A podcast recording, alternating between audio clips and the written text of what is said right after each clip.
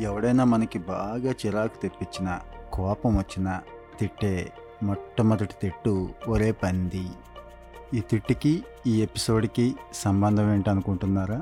ఆ తిట్టులోనే ఒక బ్రహ్మాండమైన వ్యాపారాన్ని ఎత్తుక్కున్నాడు ఓ చైనా మనిషి. వెతుక్కోవడమే కాదు ఈరోజు ఫోర్బ్స్ బిలియనీర్ జాబితాలో నలభై మూడో ప్లేస్లో ఉన్నాడు. ఆయన సంపాదన ఎంతో తెలుసా? సుమారుగా పది లక్షల కోట్లు. కాదేది కవితకు అనర్హం అని మన శ్రీశ్రీ గారు అన్నట్టుగా మన చైనా వాళ్ళు కాదేది వ్యాపారానికి అనర్హం అని రుజువు చేస్తూనే ఉన్నారండి. అందులో ది బెస్ట్ ఎగ్జాంపుల్ ఈ పిగ్ బ్రీడింగ్ కంపెనీ. చైనాలో హొనన్ ప్రావిన్స్లో కింగ్ యంగ్లింగ్ అనే ఆయన తన భార్యతో కలిసి ఓ పదిహేను సంవత్సరాల కిందట ఒక ఇరవై రెండు పందులతో స్టార్ట్ చేశాడండి. ఈ రోజునది రోజుకి సుమారుగా ఒక లక్ష పందుల్ని కట్ చేసే స్థాయికి ఎదిగింది.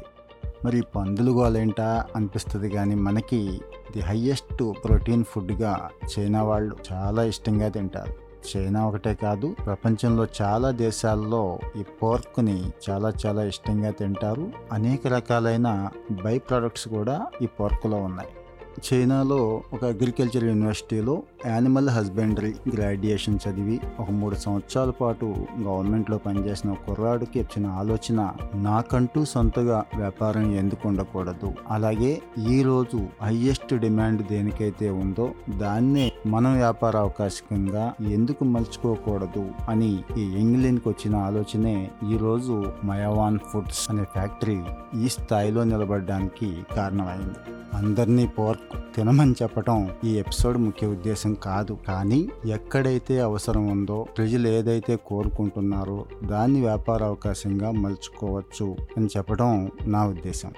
మరి సంపాదన సక్సెస్ అంత తేలిగ్గా ఏమి రాలేదండి ఆయనకి. స్వైన్ ఫ్లూ వచ్చిన టైంలో ఎంత నష్టపోయాడంటే మళ్ళీ జీరోకి వెళ్ళిపోయాడు. కానీ ఏదైతే సముద్రపు అలలాగొచ్చి ముంచేసిందో అదే అల మీద రైడ్ చేయాలి అని నిర్ణయించుకొని దానికి తగ్గ వ్యాక్సినేషన్ తగిన జాగ్రత్తలు తీసుకుంటూ సూటబుల్ టెక్నాలజీస్ ఏవైతే ఉన్నాయో వాటిని అమలు చేస్తూ ది బిగ్గెస్ట్ బ్రీడింగ్ ఫామ్ని ఈరోజు ఎస్టాబ్లిష్ చేయగలిగాడు.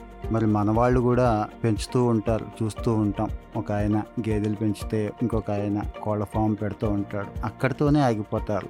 Think big. అంటే ఈ దేశంలోనే లేదంటే ప్రపంచంలోనే ఓ స్థాయికి వెళ్ళాలి అనే ఒక పెద్ద ఆలోచన మాత్రం దగ్గరికి రానివ్వరు. వాళ్ళకి మనకి ఉన్న తేడా అదేనండి. ఆలోచన చేయటానికి కూడా విషనార్తనం అవసరమే ఉంది. మరి మన సొసైటీలోనే వ్యవసాయం మీద ఎక్కువ మంది ఆధారపడుతూ ఉంటారు. అనుబంధ రంగాలు అంటే పౌల్ట్రీ ఇలాంటివి ఎప్పుడూ అవసరమే. కానీ ఈ రకమైన ఆలోచన ఎంతమంది చేస్తున్నారు? అది కోళ్ళు అవ్వచ్చు పాల పరిశ్రమ అవ్వచ్చు. అతి తక్కువ కాలంలో ఎక్కువ ప్రోడక్ట్ ఎలా తీయగలుగుతాం అనే ఆలోచన చేసే సత్తా దమ్ము మన యువతకు ఉంది ఈ రోజున. కానీ కొంచెం మెంటరింగ్ అవసరం ఉంది. మరి చైనా పెద్ద మనిషి కంటే తీసిపోయిన వాళ్ళైతే కాదు మన వాళ్ళెవరూ కూడా. ముఖ్యంగా ప్రాథమిక రంగంలో ఎవరైతే ఉన్నారో ఈరోజు సత్తా చూపించుకోవాలని ఉబలాట పడుతున్నారో. ఇలాంటి స్టోరీస్ ఇన్స్పైరింగ్గా ఉంటాయి. మీరు కూడా ఒక్కసారి ఫోర్బ్స్ లిస్ట్లో చూస్తే సీరియల్ నెంబర్ ఫార్టీ త్రీలో కనపడతాడు ఈయన. ఆయన స్టోరీ కూడా కనపడుతుంది. చాలా ఇన్స్పైరింగ్గా ఉంటుంది.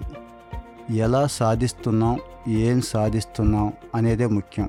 ఏ ఫీల్డ్ ఎంచుకున్నాం అనేది ముఖ్యం కాదు. ఏ ఫీల్డ్ ఎంచుకున్నా ఆ ఫీల్డ్లో టాప్ పొజిషన్కి వెళ్ళటానికి తగిన చొరవ ధైర్యం మాత్రం ఉంటే చాలు.